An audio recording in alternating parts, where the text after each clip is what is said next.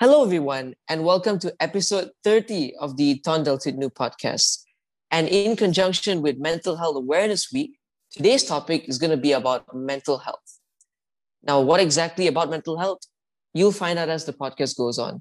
But before we get into like the meat and drink of it, just a quick plug or shout out to Bouncing Board, whose episode this week, which just released, is also about mental health awareness I'll be featuring on that episode with three other great panelists where we'll be talking about all things mental health, about how we're feeling, how mental health is dealt with among the younger generation, what we would like the older generation to learn, and generally talk about how we've coped with our issues and struggles in this day and age.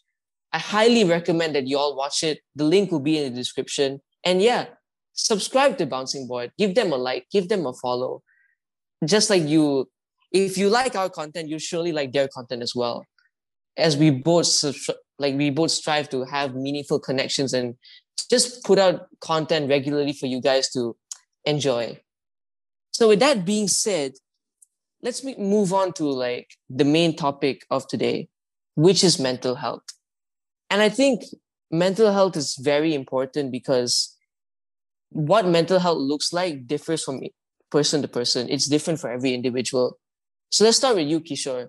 What do you feel mental health is to you? Right. So, in my personal opinion, I feel like mental health is basically just the state that you're in uh, mentally. Uh, of course, you can have very different physical states, which is just whether your body is in a well kept condition or not. But mentally, states can vary uh, from time to time. Uh, sometimes they have a more permanent effect on you, and sometimes they have a very short term effect on you.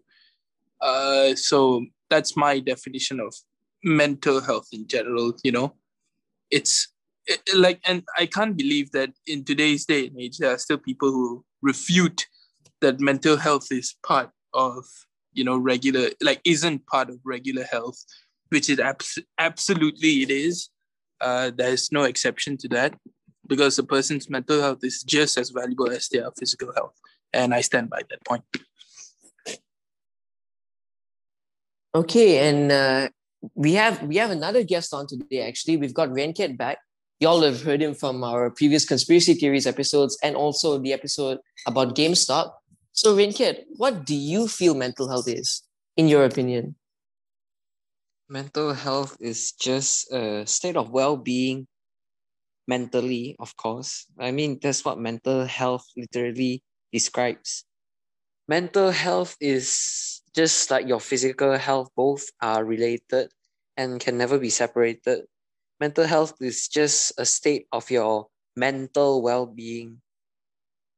Yeah, I think you can, you like, I would agree with what both of you are saying. It's like a very apt description of what it is. Because personally, I feel that mental health yes, it's a state of emotional well-being, but also it's like it's like a sort of metric to describe how emotionally capable you are at a given time. Because personally, to me, I'm someone who believes that mental health can fluctuate. Like just because you may be okay today, you may not feel okay tomorrow. And the situation changes depending on a lot of external factors. And I think that's, that again is something that varies from person to person. It can be very different because mental health mental health problems can look like having anxiety having depression having an eating disorder or a sleeping disorder. But it but it doesn't have to be severe. And mental health can affect anyone in any way shape or form no matter how severe or no matter how light it may seem. Everybody has an issue. And kishore or venkat like any one of you like what are the issues that you guys have faced with mental health in your lives Okay, I don't want to beat around the bush here, but I think it's pretty obvious that I am very, very self deprivative. I have an incredibly low self esteem. It's lower than the Mariana Trench. Um, it's so far buried deep underground that I think even fossils uh, are an easier find for archaeologists than my self esteem. That's how that's how deep I've gone under that rabbit hole, you know? the fact that the descriptions are so fast already tells you everything you need to know, doesn't it? Good God. but but yeah, but like in all seriousness, yes, I am incredibly self-deprivative. Uh and it's not by fault, it's by design. Uh in a very logical sense because uh I think everyone of us, like all three of us, has uh, our own level of uh, ego, I guess. And all of our egos represent a certain guideline that we all follow, right? So, based on my personality and my view of, based off like all of my past experiences and shit, um, my self esteem deprivation is logical to me. You know, it's not something bad to me. I have self deprived myself so much my self esteem has become so low to the point that it actually becomes normal for me. I literally cannot call myself good looking because I know myself as bad looking. That's how low I've stooped. And for me, it feels completely fine. It feels euphoric knowing that I'm ugly, you know? And it feels disgusting when someone thinks that I'm good looking. That's how bad it's it's become for me. So, Kishore, uh, what do you mean when you say that you feel euphoric when people call you ugly and you feel disgusted when people say you're handsome? Well, because for me, my logic, my reality has been molded in that sense, you know? When you've endured so much of the same insults every single day that it goes to a point of no return. And, you know, it's something like a reverse Stockholm syndrome where not a reverse Stockholm syndrome, just like a Stockholm syndrome that's being applied to something other than an abuser. You know, like I've been abused uh, in verbally for so long that I've come to terms with it, and it's become a norm for me. Self deprivation is my way of life. You know. Yeah, and I can't stand it when someone calls me good looking yeah, here you are talking about it. So the first step towards solving a problem is acknowledging you actually have a problem. So well, the oh, problem is I don't acknowledge it because it's not a problem for me. It sounds not, ridiculous to others, but it's a norm for me. Okay, it's a norm for you, but you also you you you chose this issue to talk about. Okay, so it's obvious that you can acknowledge that it is in some sense a problem. Even though you you feel like it's normal. From an outsider's perspective yes. Yeah. It's unusual. Yes it's unusual. I agree with that. Okay so kishore you know it's unusual and you chose this topic to talk about. So uh, i think that that's also a main point of uh, about what how, how people should approach their problems because you need to actually acknowledge you have a problem before you can start solving it well, let me paint it to you this way, right? Sure. From a perspective of an outsider, from a perspective of a person who's not me, right? This is a genuine problem. From my own perspective, this is completely fine. Do you see how messed up it's become? so it's the dog in the burning house saying this is fine. Yes, exactly. When other people okay. are watching the house being burned down with the dog in it. Okay. Let me try to take this to like a different tangent. When did you like suddenly decide that this is fine?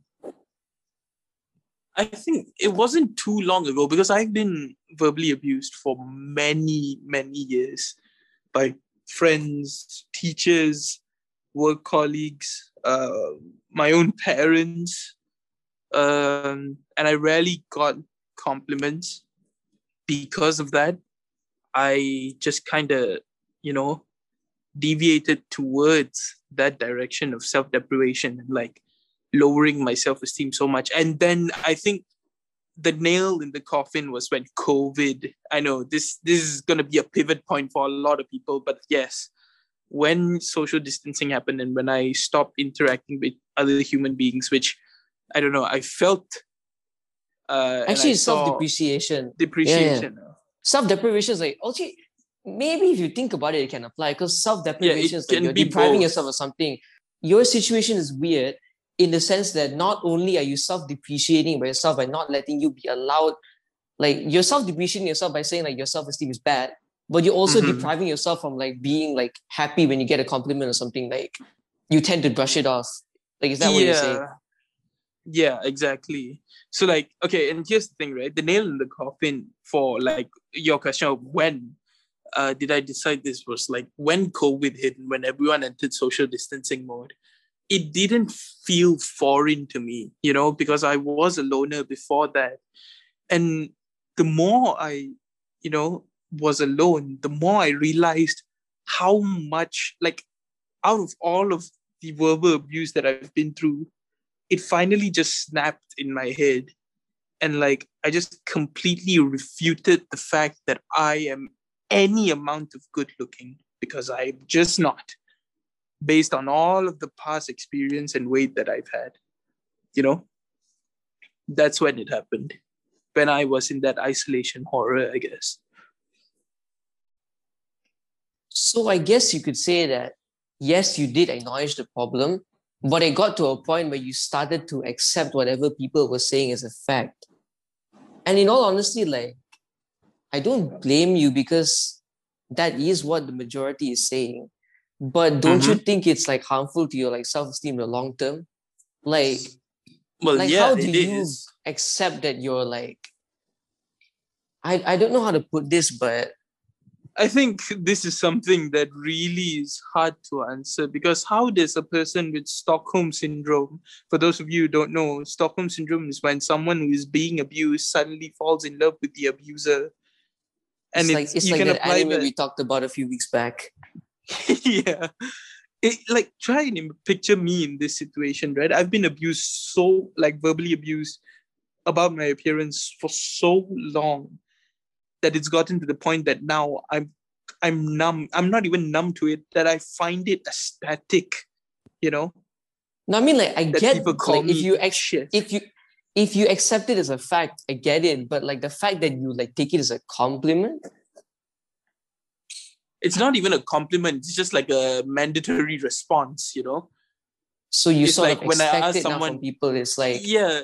It's like, it's like you oh your name is should call Kishore, me or oh you're funny, like or oh you're like you're smart, you're a good person, like oh you're so and so. Like yeah, you it should be like, oh, you're as- ugly. Yeah, you know, like that But- should be the standard here. Like you know, that that's that's what's become of me. I don't know, it's weird because on one hand, you don't want to condone people accepting these like negative statements statements about themselves and turning it into a positive thing. Because I would say that I wouldn't say you're alone in this, but like it's not something that people commonly talk about. I think has Yeah. anyone else told you the same thing? I guess not, right? No, I think I'm the first person who. uh, no, no, no, no. I'm definitely not the first person, but I think I'm the only person who knows someone like myself who's been self-deprecated so many times that it suddenly becomes a, a more of a compliment than an insult. Would you say it's a way of coping? No, because again, the caveat to this is your self esteem goes down the drain. So it's Okay, but- definitely not a way of coping. And the only reason why I don't feel the caveat is because currently we are still in lockdown mode. We're still social distancing, and I've never been outside for more than a year. So I've never had anyone tell me that my appearance looks like shit. Which, which you know, yeah. But what about any other kind of negative comments that you are not used to hearing? Like someone, if someone tell, if someone were to call you stupid, if you couldn't do something, like how would you react to that? well i'm well i to be honest it's it's not it would just be funny to me because i like satire and someone calling me stupid because i can't do something i'll just think that it's a joke i just can't take it seriously because if you're mad at me because i can't do something that's really on you Mm. Okay, so like I guess I guess it's helpful because like your mindset is already as such, where Mhm. your default is to look at look at what people say is a joke, or you just don't take people seriously. Like it's on them. Like it's their opinions who like are ignorant, or it's their i'm opinions who are thick stupid. skinned i guess Mm. yeah i'm really So I thick get- skinned i'm very egotistical and thick skinned So in a way, you're fortunate in the sense that you have that. lah. So if let's say any criticism will to come your way, you're able to deflect that. And I think that's one example of like maybe you could say how mental health issues, if you're able to come out of it, you're able to get past that, you come out stronger for the experience. Mm-hmm. Yeah. Okay, I just want to refute Kishore's point about it not being a coping mechanism because to me, an outsider's perspective, uh, is Kishore already accepted that he's ugly as his reality, okay? And that is sort of a coping mechanism because let's face it, it's just like Stockholm syndrome. Why would you fall in love with your captor? To you, it seems perfectly normal because the abuser is also the one giving you attention, giving affection. And they're the only they're the only only way out of this suffering and pain for, for them because Stockholm syndrome is normally used for kidnapping cases. Uh, Kishore has a different case, similar but different. So for Kishore, accepting that he's ugly as his reality is just a coping mechanism. Just like how people who have different art, uh, when people don't fit in, they tend to develop mechanisms that help them either defend themselves or cope with the problem. Let's say a book nerd, they always get criticized for their looks, for their skin, their glasses, their hairstyles, their clothes, their books, anything. They have two paths that they normally take. One is to ignore them and just move on because they already accepted that that's the way they will be and they won't be changing it. The second one is to develop either comedy or satire or some other forms of defense mechanisms to help them ward off the insults, the petty comments, and whatnot. So I, I still think, Kishore, this is a way of you coping with your problem. No, uh, you see, that's the thing, right? I would, I would agree with you if it weren't for the fact that my personal opinion of myself is also that I do not look good. Yeah. So, okay. in a sense, I'm being more selfish than using it as a coping mechanism, you know? What do you mean selfish? As in, I myself and I'm agreeing to that. Like, I'm not agreeing that other people are calling me ugly and I'm using that as a coping mechanism. But I myself know that I'm ugly. When I look in the mirror, all I see is, you know, not an attractive person. So I'm not coping to what others are saying. I'm literally, you know, using that as my own logic, my own point. It's just literally the way that I look at myself, only yeah. amplified by what other people uh, are saying. So it can't really be said as a coping mechanism because I'm not coping anything, you know? Which point did you just start looking in the mirror and just think, wow, there's one ugly person right there? What's it Oh, I've always not seen myself as attractive at all because if I was attractive, I would have had you know a lot more experience yeah. with you know, yeah. A lot of people find themselves not attractive in the mirror. Even the celebrities sometimes just have off days, okay, or maybe they maybe maybe it's just for you. It's just an off day every day. But at what point did you start thinking from not attractive into ugly? Oh no, it's always been the same meaning for me. Yeah, because see, I have the same problem, okay, similar problem as you. I can look in the mirror and sometimes I might think to myself, I might be passable today, okay? But most times, I just look at myself and I think, why make an effort? I'm just going to still look unattractive anyway. Unattractive and mm-hmm. ugly mean the same thing to me. So why does it mean the same thing for you? Because that's just the state that I'm in. You know, I'm both unattractive and I am ugly. Either way, people are not going to get attracted to my looks, which okay. means because the outcome is different, it doesn't really matter the terminology that we're using here. So you have already equated the term unattractive yeah. to too ugly, to literally any other insulting word that you can say about my appearance. It doesn't matter. The point remains I am not attractive to another person. That's it. You are not physically attractive, okay, but your personality. I've known you Ah, for come on. We don't Yes. need any cliche advice here. yeah, you don't need any cliche advice. I'm just going to tell you because you, to me, like you are quite charismatic, but you yourself don't think so. I wouldn't say that I don't think no, my personality is completely different from my looks. Like from an outside outside perspective, yeah, I know that I don't look good, but like from my personality perspective, I've had different opinions about that. You know, some people really like me for who I am, some people really don't like me. You know, I think I like myself. So as long as I like myself, that's good, you know. But Well, the that's- part there's one part of liking myself, which also includes my appearance, you know. And I like my appearance, which is, you know, being ugly and shit. That's the problem. I from an outsider's perspective. That's the Kishore, I have a I have a question. Mhm.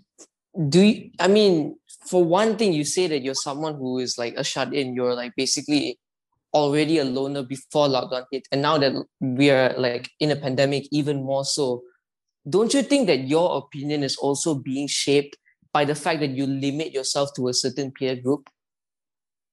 Like, what would you say about the types of people that you are around? To the types of people that I'm around.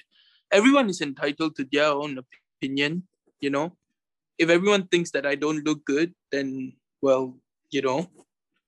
No, but that's the thing because it depends. Like if you're in a very diverse environment, because oftentimes a lot of people, right, they tend to mix with people who have similar shared opinions, they have similar shared experiences, they were brought up the same way in the same environment. And because of that, they all tend to formulate the same opinions.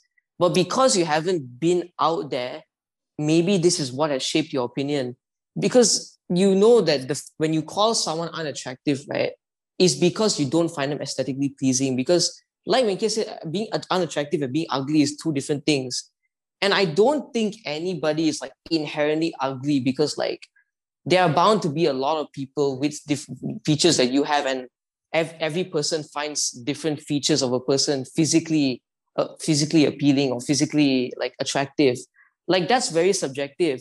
So I was just wondering, like, is it because like you're around people who have similar opinions and have similar shared experiences that cause them to think this way, and their opinions have informed your own measure of your self-worth because these people think you're unattractive therefore you must be unattractive all the while without knowing that there are a group of people out there who do think that your features are aesthetically pleasing who do think that you look good because let's be honest i don't think every single person in this world would go out and say that you're ugly like there has to be people like i don't want to come off as sounding cliche but like it's it's the No, way you're the world right. works like You're right. Like, even- because I've Mhm. encountered someone. I know that you you know this, but yes, I've even encountered someone who's like the way that I look. It's just that it's very hard for me to cope with that, you know, knowing that there's someone out there who actually likes the way that I look.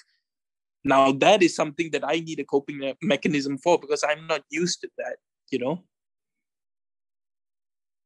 But I guess in your case, it's more of like just needing to develop a growth mindset, lah. Because one, because for now, like I think, like personally, you're in the at a stage where you're gonna move on to university somewhere else soon, and being in a different environment might help. But with regards to the current problem, I think like I guess it's good that you can cope with what people are saying, but I don't think you should keep holding it to yourself that you're inherently ugly because who really is? I'm open. I'm open to change. I'm open to change. It just really depends when and who specifically. You know. Hmm. Okay, um, Ren Keat, do you have anything to add on that or? Not really. I think you guys covered all the bases. Right, so let's move on to you, Ren Keat. What do you have to share? Hmm.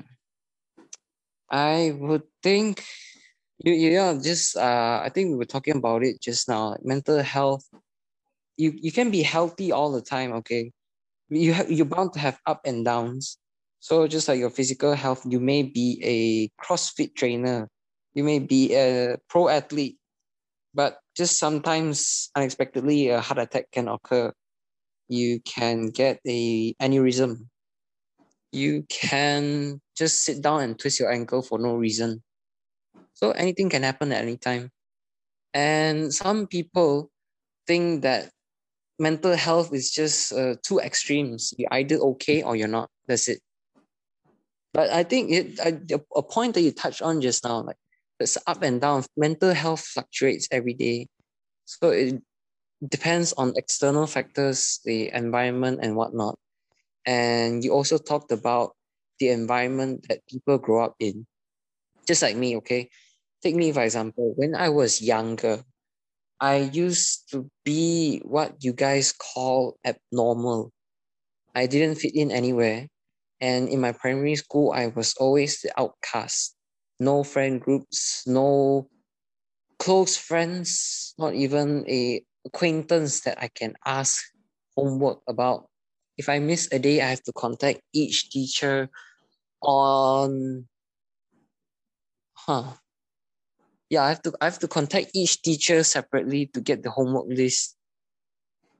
Uh, it may not sound like a big thing, but imagine living all six years of your primary life just alone and just just reading books to pass the day, doing homework, and that's it. You do you go to school, you listen to the teachers drone on and on about the same things. You do your homework, you read some books, and then you come back. That's it. That, that's school life. I don't think a lot of people went through what I did or similar ways uh, because from what I see, everybody has their own friend groups.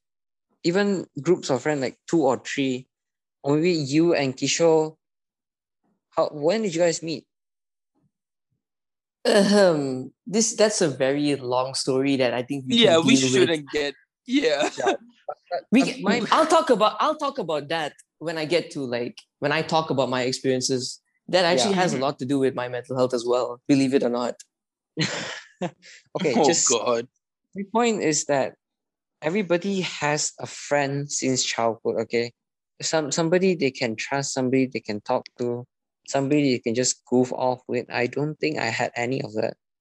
You can ask anybody in our previous class in our previous classes all my classmates they don't know me because for form one and form two, I was absent for other reasons. And I didn't really get into any groups at all. Even now in college, I'm still struggling to make any connections. Because in college, no, I, no, I, I do I do hear you because like I can somewhat relate to some extent, but I guess like what you're saying sounds like really bad because it's to a point where like since childhood you don't have that like peer group or someone to fit in. But i want to ask like how did you feel during that moment like when you think about it? And like did you, you try anything to try and get into a peer group at that moment in those moments? Do you mean like just sit down and think about this problem? Yeah like did you ever at any point? Hmm. Uh, yes, because as a kid, I had a lot of free time on my hands, and uh, it was either contemplating um something I rather not say, and uh, just sitting down and thinking about nothing in particular.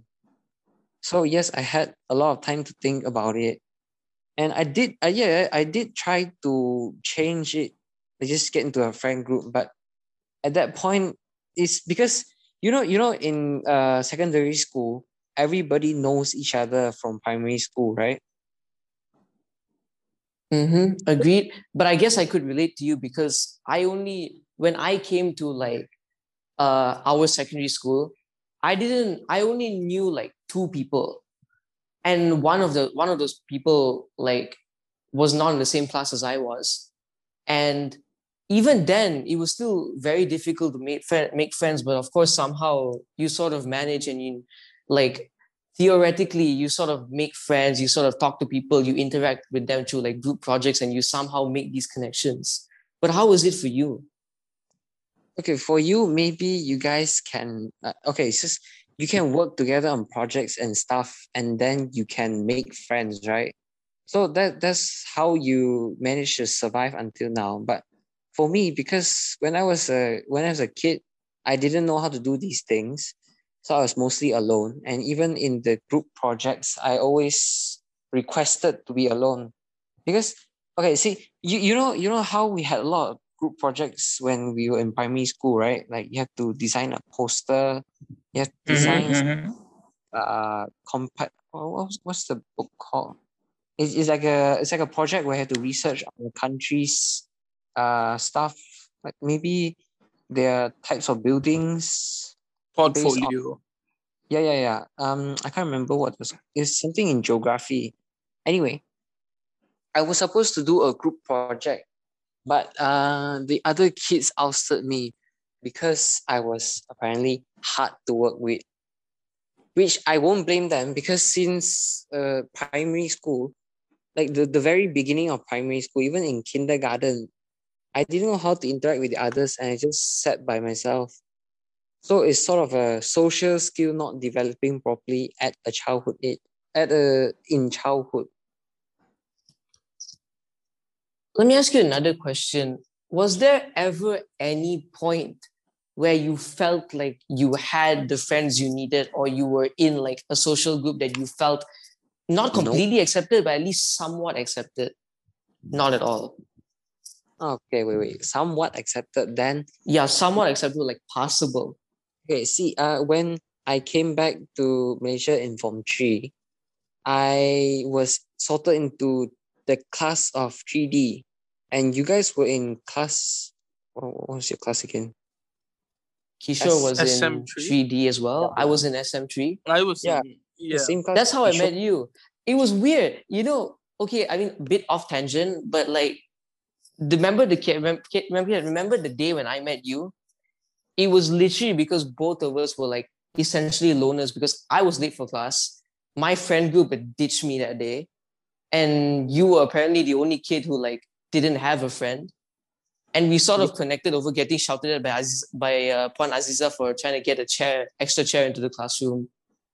Uh, no, I actually don't remember anybody because you, okay, okay, wait, wait, wait. I remember now. The first day of Form 3, I was sorted into your class. I remember Yeah. now. Yeah, okay, first day I was sorted into your class, but after that, the teacher thought I was too dumb and sent me off to 3D. Yeah, because apparently they thought you didn't know how to speak Malay.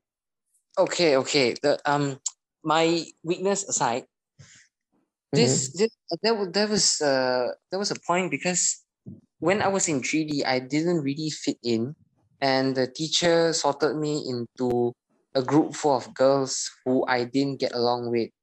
I don't think we need to Mhm. do that. We don't need to name names, but you know who you Yeah. are if you're listening Yeah. to this, which I doubt. But yeah, but whatever. So uh, I started going over to SM3 to hang out with you guys, and I felt more at home there than I did in 3D. But it's a, it's a comparatively more at home, you know. Of course, lah, like not completely at home, but somewhat accepted. Mm. So maybe like in 3D, I was at a two or a three on a scale of 10. And maybe in Mhm. SM3, I was a five or a six. But at least like it sounds it sounds good that at least like you know that there are people out there that can fit in with you. But what what I'm wondering is like until it, until you are able to get yourself into a peer group where you are like socially accepted, how do you what is your coping mechanism essentially? I don't. I just make it a point not to associate myself with people who don't make an effort. Okay, to me, it's just like they don't want to make an effort to know me. I just keep to myself. That's it. I don't actually try to make any connections for fear of getting hurt. You, you, you know, it's like it's like it's like uh, a guy who just was just stabbed in the back by his best friend and his girlfriend and then they get together. Then after that, the, the guy is just hesitant about trusting anybody else. So it's it's sort of like a relationship PTSD. I tried, okay, I tried to get into friend groups. I tried to fit in. I tried to be normal. Whatever, however, society determines that to be. Uh, I tried to be normal, but I just couldn't fit in because I don't know what normal is. I can't tell what other people are thinking. And I do know for sure that some people, Kishore, they I will blast you. okay, okay. Because in Form 3, you guys were the group I hung out with, okay? You and, and, and my other classmates. Uh. So, but then after that, you guys just started that rumor about me and then you just spread the name. You know, you know how you kept calling me dog? Because I got bitten. by dog. No, God, no.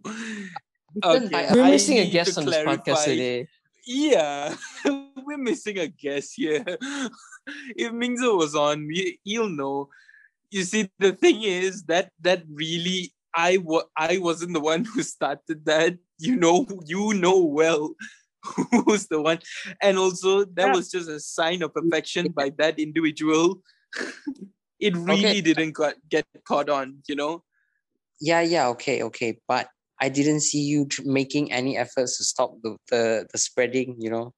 And then it spread Well- to way up others. Okay, no, because the thing is, right? It's not the fact that I didn't make an effort to stop it. It's that everyone already had that opinion of you. You know? No. Yeah. Oh no no no no. They did. they did Why? because they knew you from primary school. They already knew who you were. They already had that opinion of you. Nobody just revealed it to you. You know. Okay. See, in that class, only I only only have uh what five or six primary school classmates. And I don't think it's where it started because in primary school I kept to myself. Why would there be any kind of negative opinions about Well, me? even if you kept to yourself, people would know. I mean, you were a primary schooler, god damn it. You weren't self-aware. you make it sound like I'm some kind of embryo when I was wandering through primary school and then I finally got born in secondary school. well, aren't we all uh Well, No. in my case, I wouldn't say I really grew well in secondary school. I think the time I spent away from secondary school was really helpful for my development. either way? But I yeah, digress. Yeah, either way, right? No matter what, I think I, I kind of get your point here because society refute refuted you, you know, you are blaming society on the way that you can't communicate other pe- with Yeah, other yeah, yeah. Okay, that that's my coping mechanism. Okay, I just blame society Society, For- yeah. That's a lot refute- of people do that too. because it's just weird when you can't fit in and everybody seems to ostracize you. So you blame it on others and you don't really look for a solution in yourself. But it goes both ways, lah. I mean, for one thing, of course, like it's your opinion, and that's how you see it, and it's how you are perceiving how society is reacting. But there is also the chance of you improving yourself and trying to make yourself, uh, you know, fit in well more with society. But on the other hand, it could just inherently be that your personality and the personalities of those people around you just don't mesh because See- even you've mentioned there are certain people that you can at least communicate better with and there are people who just outright reject you. And i get that because i think it's the same with everybody. I guess even like with with uh, kishore and me like there was a time and place where like the reason why me and kishore became friends like so late into prime into like secondary school was because a lot of people were actively actively trying to push me away from being friends with a certain group of people and that was also And I was in that group. Yeah. What do you mean? Yeah, that's was the thing. it was very dumb but again like when you're in school when you're like these dynamics in public schools or like in private schools i guess it happens every in any social setting there are going to be like dominant forces within your peer groups trying to influence how other people think Definitely. Look at you, Kishore. And here's the harsh, harsh truth. And I can't believe that I'm about to reveal this. But the fact of the matter is, I distinctly remember Keat actually wanted to be like me which if we look at it right now, it's such a dumb, dumb comparison because I am literally the most mentally damaged person. What do you mean be like you? Yeah, in, do you- here's, you an- know how you here's something I have to input because I know Mhm. people in my class always say, "Wow, I wish I could be as charismatic as Kishore is." There are a few people. okay like here's that. the thing you know like yeah even Keat had that opinion at one point like he he always wondered how like i could just resolve the conflict with another person then the next day just act like nothing ever happened you know or like how i can always be socializing with other people when in fact i'm horrible at socializing with other people and i like being alone i just did the reverse of what you did Keat, you know and that's why i caved a lot harder later on I caved to society. I became a mold and I molded my personality around my surroundings, you know, like whatever happened at eh, eh, like around me, I would adapt to it incredibly quick and I would change my own personality, which is really bad because now I have no character. That's the side effect of when you keep trying to fit in rather than when you not fit in, you have your own character and you're able to discover people who you can mesh with. Where with me, I can't because I don't know who are those people. You know, I don't have my own character. And only now, once I've reached a sense of maturity, am I actually able to start building my character, start to realize my flaws and my problems, and start to grow from them. You know, it's way too late, but I still, we're all human and we all need time to grow. And that's a message for all of you out there, by the way. Think about it. It's just you have a different starting point. Also, that yeah, what you just said is also um technically one of my other coping mechanisms.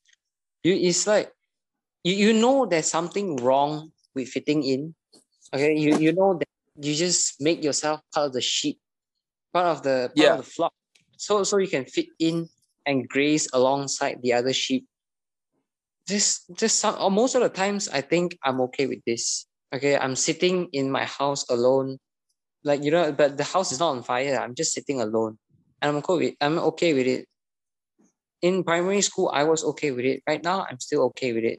But just sometimes there are moments of mo- moments that of uh, moments in time that I just sit and think, what would it be like to have actual friends that you can just sit around and do mindless stuff with? Trust me, I've had I've had that thought too as well. I, but I think it's also something that a lot of people have, but the way it manifests itself is very different. Because, like you said, everybody has a different starting point.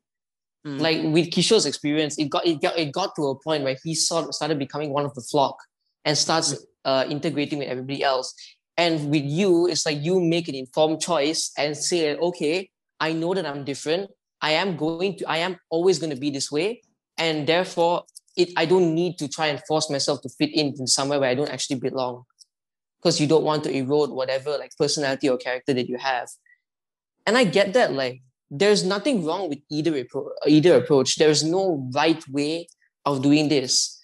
But that just goes to show, you know, everybody's gonna have a struggle with this at some point. Everybody's gonna have a struggle with their identity or how they view themselves, or and they will often a lot of people tend to question about the, what whether the decisions they made are right.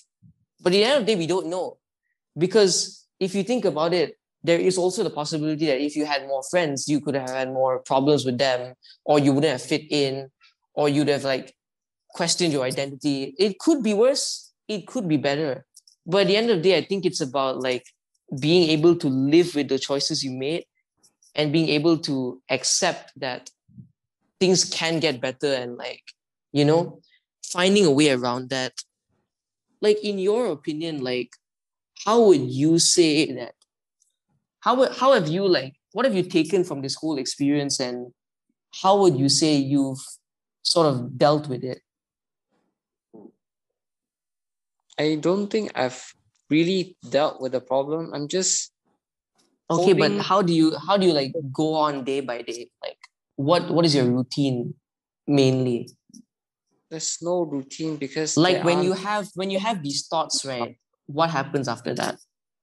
ah okay okay that that's a more concrete question. Okay, uh, it's just sometimes that randomly a thought just pops into my mind like, maybe I could be out with my friends doing something, right? This is uh this is pre MCO, this is pre lockdown.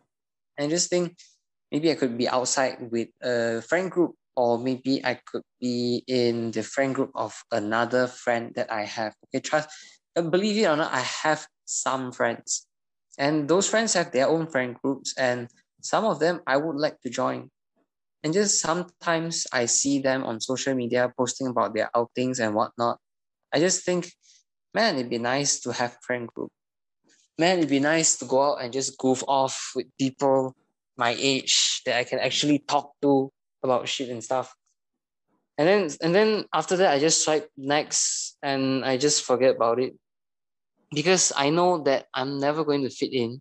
I haven't had any of their shared experience. And when people form their own friend groups, it's already a closed group. There's there's no more vacant positions for you to apply to. The most you can ever do is be a passing guest. And and I'm okay with that, I guess. It's just uh like how Kishore accepts that he's ugly. And I just accept that I'm going to be friendless for now. Okay, a peerless, uh, uh, groupless for now, I guess. I can have some friends like you guys, but I don't think I'll ever fit into a friend group where there's a dynamic that's already established. But at least, and, like, it's good that you have that hope that since you are able to make friends, eventually you will get to a stage where you can establish friends. Because also yeah. bear in mind that, like, friendships at this age, sometimes they last, sometimes they don't. And as, like, all of us here are still pretty young, there is a lot of time to develop those connections there is time, but the problem is not time. The problem is with myself because okay, let's take me going to college for example.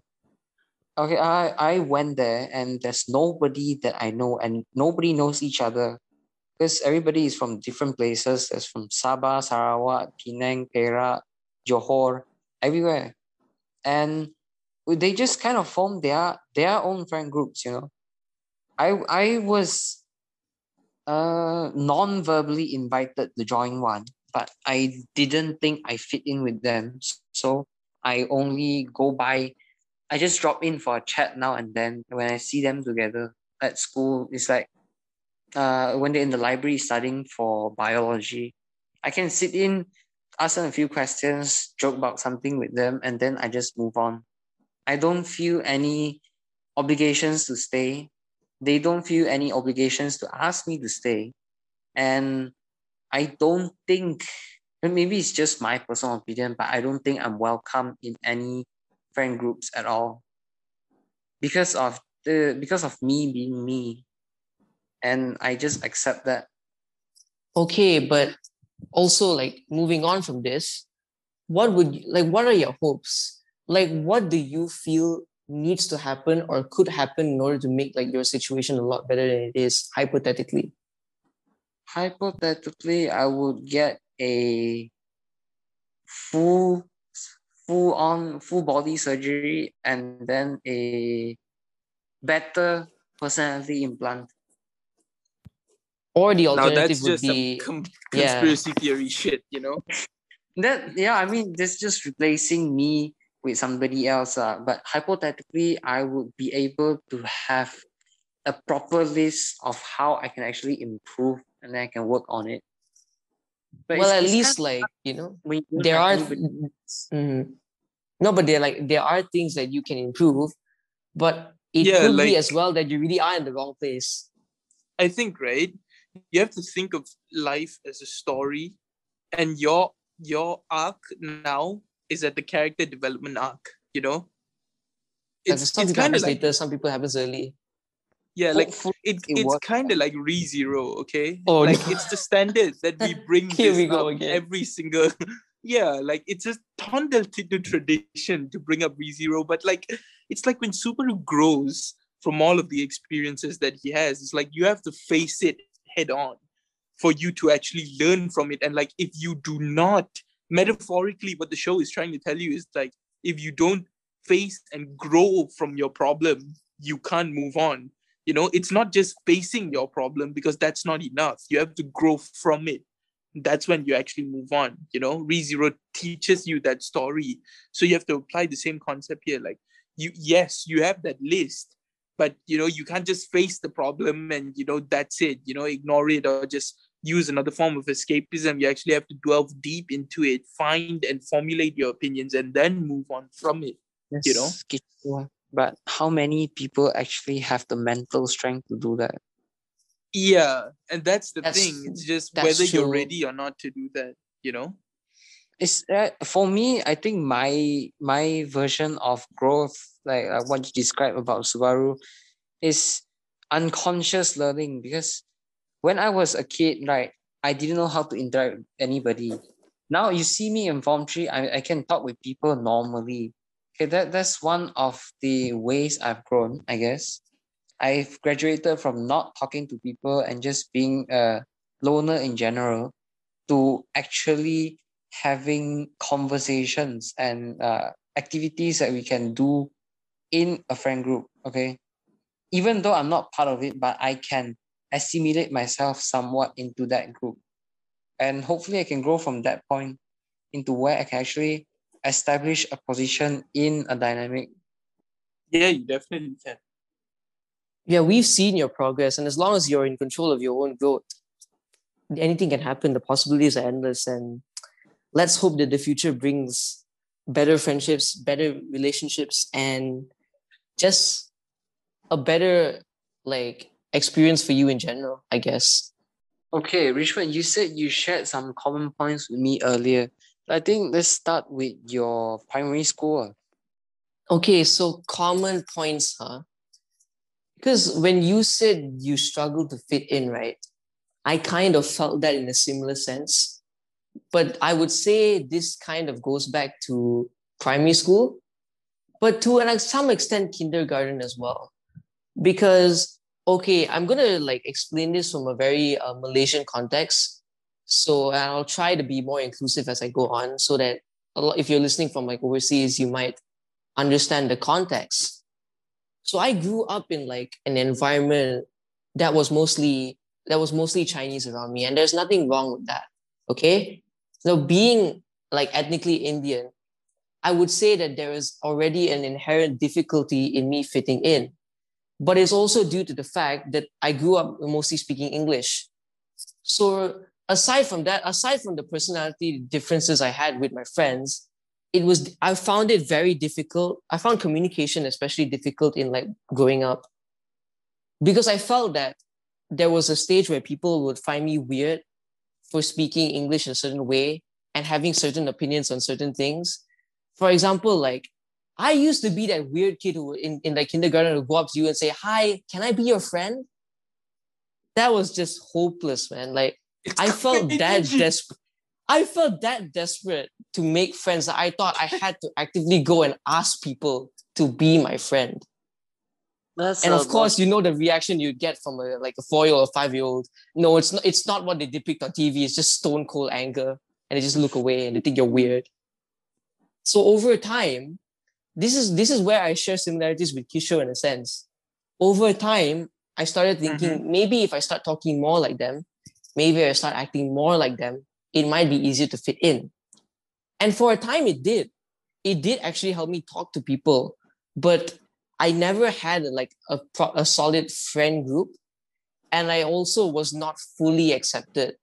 But instead, but like Ren Keat had the realization that he was already like an outcast, I didn't really have that realization. So I sort of thought that that was the way it was. And it sort of informed my interactions in like primary school and beyond. Like, if even now, I think a lot of people who like talk to me regularly, you may notice that like to people that I'm not especially close with, I'm not very good at maintaining communication and uh, I'm not very good at like maintaining a friendship. So I don't have that many close friends. And right now, I wouldn't say I actually have a friend group. So yes, on the outside, it may look like I have a lot of uh, a lot of people to talk to. I may have a lot of friends, but the reality is I don't actually fit to any specific group. It gets to a problem where you where you become so adaptable that you just you're able to assimilate to any kind of social setting that you're put in, but you're not as 100% comfortable with it. And you don't actually have somewhere where you belong. And you feel like you're just drifting. In that sense, I can say I can relate to both of you in that sense. I don't know how you guys would view that. From the perspective of fitting in, I think yes, your points are valid. From Keat's perspective, I don't know. Keat, what do you think? Is law I mean uh yeah, I think it's similar because because you really find it a hard time fitting in when you don't relate to them. There's literally nothing in common between you guys. Mm-hmm. But Yeah, the thing I- is, there is.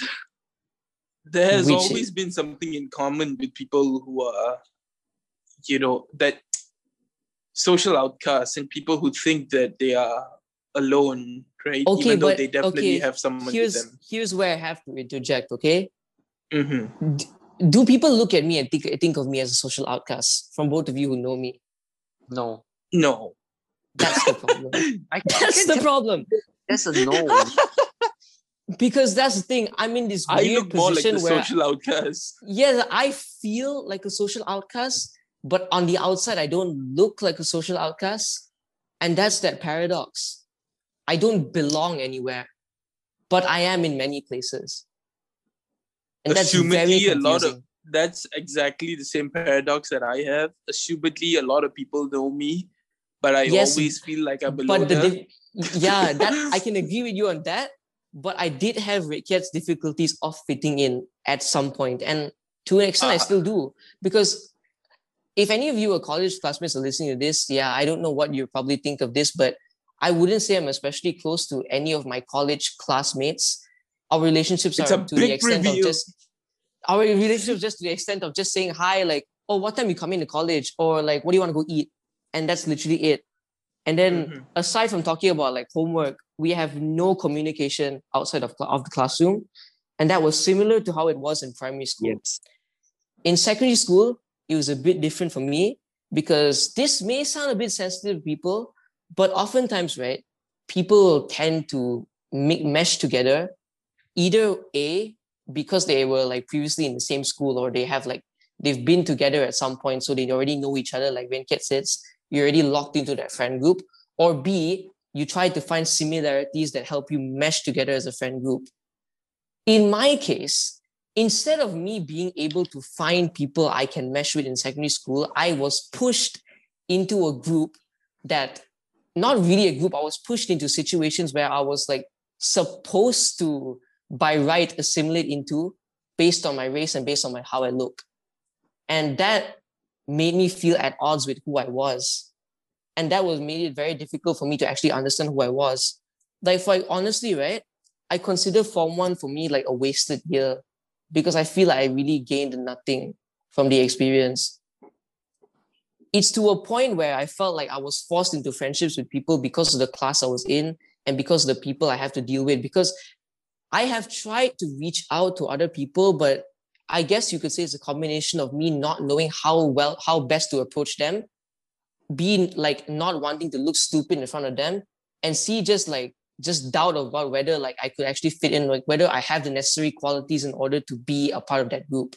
And it's just like an ongoing debate in my head about each decision I need to make, whether I should be friends with a certain person or not, whether I should go out of my way. Because my personality is that I'm not the kind of person who would go out of their way to do something unless I actually see there's like a real necessity to go and do so. So that's why you find like with a lot of people like I'm friends with, I don't act, act with aside from like a few people, I don't actively go and talk to people and start a conversation because I always have this lingering thought like like people might see like I have a different motive or they may not want to talk to me and I don't want to run that risk, which is why I'm not very like public or upfront with my interactions. That I can relate to. Because it's just you don't know what's going on in their head and you just assume the worst. I, I I think that it's just the matter of conforming to our own realities. And it's just a matter of when these realities will collide and coexist with one another because now we're coexisting with our own interpretation of our own realities with Mhm, the mhm. rest of society right so it's the question of when when someone snaps is when that that uh, bond that uh i don't know how to put this in a i i can't word this properly but let's just imagine that there's like two different wires you know? They both exist in the same circuit but they are both connecting to different parts of the circuit right? So when will there be a time where these two wires finally mesh together and the current is flowing in the same direction you know? That's when we truly become okay in a sense you know but that's also in a sense very hypothetical and like yes even although this could happen what happens until it happens you know? Yeah. because honest because i feel like i'm a person who like i think maybe I've, whether i've made this public or not before i don't know but i feel like even especially now yeah i know your typical pivot point thanks to covid i suffer from a lot of anxiety due to a lot of reasons. I would say family pressure exam stress health issues uh thoughts about friendship thoughts about the future blah blah blah. There's there's a lot of things. I don't want to delve into that because that would take, take up a lot of space and it's a conversation for another day. But essentially personally i feel that for maybe like this can relate to people who have a who are like very busy or they have a lot of things to do. They don't have time for themselves. And i know that i'm actively trying to make time for myself because you have to it's important. But it, there comes a point where you think if you always need time to sit down and reflect about what you're doing and you always need to keep affirming to yourself that what you're doing is right at what point do you stop and just sort of accept it? Because oftentimes i feel that the only way forward is for me to internalize these thoughts. And i'm always like hoping to reach a point where i don't have to be thinking about anything. I can reach a point where i fulfilled all of my responsibilities for a set amount of time. So i'm able to figure out what i want to do to improve myself what i want to do to get out of this rut that i would say i'm in and how i can like improve myself going forward. Because a lot of what i feel is i know it's of course like it's not the best way of looking at things but a lot of a lot of times i find myself trying to conform to what people think i should be but also sometimes what i want people to view me as. Because sometimes i feel like yes people don't view me the way i'd like them to view me. And that's obviously something that you cannot change. Because sometimes you're born a certain way or your personalities were like developed a certain way. You have different shared experience and that you can't relate to people all the time. But it's just difficult to like reconcile that fact that you're going in the right direction sometimes you feel like you may be doing things that uh, people on the outside may seem as oh you're doing this the wrong way or like you're not doing this right or something is wrong with you. And it's very difficult to determine is there actually something wrong with you? Or is it just you're overthinking this. You're actually fine.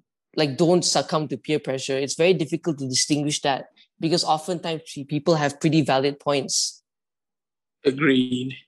Definitely agreed it's like how do i put this it's like conforming s- to any norm is not good you know? that's the thing but if i were to conform to a certain norm that excludes me from a lot of other opportunities that i may not have if i were to conform to a certain way i feel that a lot of times i have to be i have to please a lot of people with regards to my relationships Mhm. because everyone's different okay? And sometimes i feel sometimes i'm in a situation where i feel like i don't have the right to be sensitive.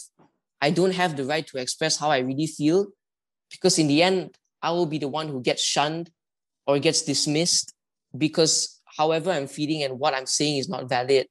Because i always feel like oh if i if something i feel maybe offensive to someone i feel like i have to keep quiet. But i feel that a lot of people around me don't have that same thought process and i have to sometimes swallow what other people are saying but when i'm in a different peer group i have to force myself to have a different mindset because the one thing i crave is that acceptance because without that acceptance that just adds an extra layer of burden on me i don't know if like whether i'm rambling or whatever i'm saying is problematic or not but i think the the main like tldr from all of this is like I feel like I don't fit in. I want to find a group, like a solid group of people where I can fit in and like share my emotions and be myself. But I feel like I'm at a stage where I can't afford to be myself because it's too problematic. If I were to actually be myself, I may be excluding myself from other friend groups. And the fact that I don't actually have an existing solid foundation to fall back on or a group of people to like support me, I don't have that that network yet like it feels like sometimes when I vent about my feelings, I go to a lot of different people to talk about different issues. And that's where it gets very difficult to like narrow it down to one base. So it feels like my emotions and my thoughts are all over the place, essentially. I think a lot of people can relate to that on uh on a on a on how how do you say this? edit out this part I, I, mm. I think a mm-hmm. lot can relate to you on a on a level uh, on a certain level because what what what you just described is what a lot of people are going through but they don't really show it so they fit in well and you know you don't see any problems with them uh, but maybe this is what is going through other people's head as well no i agree it's it's definitely more common than you think but it's like i think maybe some people might be able to understand if i put it this way. Let's say i were to go i was to go to someone i knew and talk and t- talk to them about a certain issue that i may be facing. And then they give you a response like oh but i always thought you were really strong. Like i never thought you had any problems. Yeah. And that's just it describes it perfectly. You put on a mask and you go out and face the world because you feel inside that you don't want to burden the world with their problems. But at the same time, when you view other people talking to other people, getting the help they need, getting the support you need, you wonder, how come I don't have that? And you start to question what's lacking, what's missing. Why can't I have that same amount of support that other people are having? Because I also have my own issues and I also have my own problems, but I don't have that support network and it's very difficult for me to determine who can be that support network for me. And also the fact that i really don't want to burden people with my problems unnecessarily it gets to a point where i don't know like what the limit is. So i just don't go out and express it. Like even now when recording this podcast i'm also in the back of my mind thinking about is this too long? Have we rabbled on too long? Like at what point do i stop talking about how i'm feeling? It's essentially it's like a vicious cycle you know which is why I like tend not to bring this, uh, bring a lot of the things that I face up, because I don't know how these feelings might reflect on other people. So therefore, I just don't deal with them, and they just internalize them in my thoughts. Yeah, it's just another form of escapism, just like mm-hmm. gaming or uh, watching a movie, uh, going through that is a i don't care what anyone says. That is one of the most healthiest ways to deal with your mental health problems escapism. Oh agreed. Definitely you know? Because just like what yet said if you are not ready to face the problem you need a way to delay it and for you to take time and face it you know bit by bit. And escapism will always help you with that Mm-hmm. I agree. No, essentially, you're right. Like until I'm ready, what I try to do is like I try to occupy myself with a lot of things, yeah. like like studying Everything for becomes your exams, etc. Yes, exactly. But ultimately, right, I'm aware that eventually, like I need to face the issues I'm having and try to break them down one by one and deal with them and try to fix everything that's going on in my life. Like I know I've given a very general like overview of what this is, but essentially, I feel like you have to get to a point where you're stable enough. Because bear in mind, like you also have to be in like a healthy frame of mind. Because sometimes if you're not feeding very well, your thoughts can deviate and they can go to very dangerous places. Mm-hmm. So it's like you need to be able to sit down and be able to think, okay, these are the problems I'm facing. There could be ways to solve it and try to take steps. If you feel that you can't deal with it, look for people who can help because there are professionals out there there are some friends that you can go to like it's not entirely hopeless. Like i'm aware of that. Like the situations that i feel like i face like you can change them. You can affect them in a certain way. But if you're not ready to do it like don't do it. It's fine.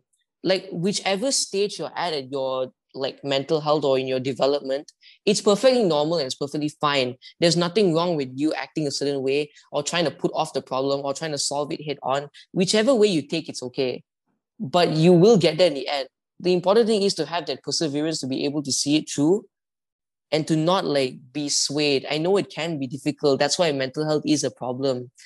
If you really need help, like make sure you know your boundaries lah. It's like when you reach a point where you feel like you can't take it anymore, then you really have to like tell someone, find someone to talk to, or go get professional help because it's really serious and it can affect your well-being. Agreed. So I think right, what generally we can take away from like all of this is that no matter how well you may seem, no matter how healthy you are, or how well put together you are, or maybe you're someone who people can see as being depressed, or someone who is sick, or someone who has a problem, everyone from all folks, from all walks of life has suffered with mental health at some point, whether they're aware of it or whether they're not, because it affects us all. Our emotional well-being, it it sort of defines the way we live it defines it's sort of like a guideline that we stick to and it's like a gauge of whether we're able to cope with the reality that we're facing or not and it's very important to make sure that your mental well-being is all right like i've come from a stage where i've thought that uh, like worldly success like doing the best at whatever you're doing is most important but none of that matters if your mental health is not in the right place because everything can just come crashing down. Like Venkat said earlier, it can be like a heart attack. Like you can get an aneurysm at any time, or you can twist your ankle at any time, and suddenly everything changes in a split second. So it's very important to keep your mental health in check. So what I would say to end, like to end this, like as a general like piece of advice, always know that at whatever stage of your development you're at, you're doing great, you're doing fine. Like only you know your situation and only you can determine whether you're okay or not. Whatever you're going through is unique to you. Only you will be going through that. And take, take pride in that. Like be great, be grateful. The fact that you're alive every day, going through what you're going through is already an amazing achievement. But recognize that when if it gets to a stage where it gets too hard for you to handle, there are people out there that can help you. Like, because scientifically, mental health is something that you can fix, you can work towards, to, and it can get better. So if it reaches a stage where you can't take it anymore, make sure you go out and get the required help. But also, if you feel like talking to people who you feel you are close to, just talk to them, share your feelings, and be open with yourself about what you're going through. Accept that you have issues, accept that this is something you need to go through, and work towards that growth even though it may not come now, it may not come in like five or 10 years or even longer than that, always try to work towards, like, always have that growth mindset. Things can get better and will get better as long as you stick to it. Yeah, do you have anything to add? From my own experience, uh, I can affirm that what Rich Friend has been saying can be applied to almost everybody. There's literally no dictated starting point for anybody. There's only you and your own journey. Nobody can tell you where you're starting. Nobody can tell you whether you're doing bad, doing good. It's all up to yourself. You, you can't you can't really just base your own self-worth on others because nobody is running your life except yourself. Well, to add on to both of your points and to wrap this all up, Yes. Uh, it's just yes. You should take care of yourself more. And how specifically?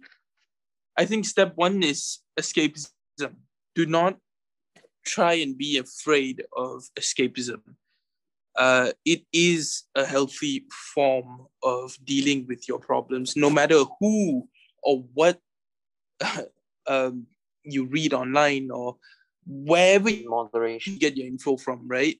yeah like escapism is always going to be a good thing for you you know it's just delaying the problem it won't solve your problem it will never solve your problem but it will delay it long enough for you to finally grow out of it, which is definitely a good thing. And secondly, yes, do take care of yourself.